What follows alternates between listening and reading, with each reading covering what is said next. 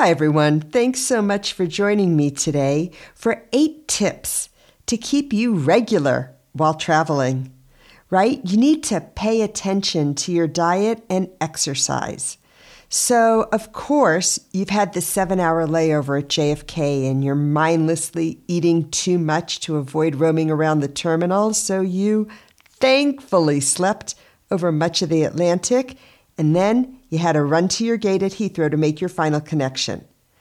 Well, when you're traveling, it's no wonder you can wind up with digestive problems like constipation or diarrhea but there are lots of habits related to comfortable bowel movements, and just a change in what you eat or drink can affect your digestive system.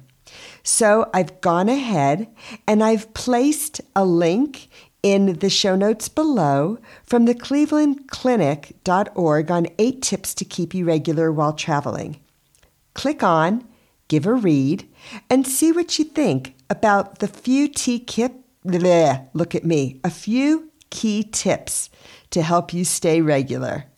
Okay, everybody, thanks so much for joining me and looking forward to hearing what you have to say.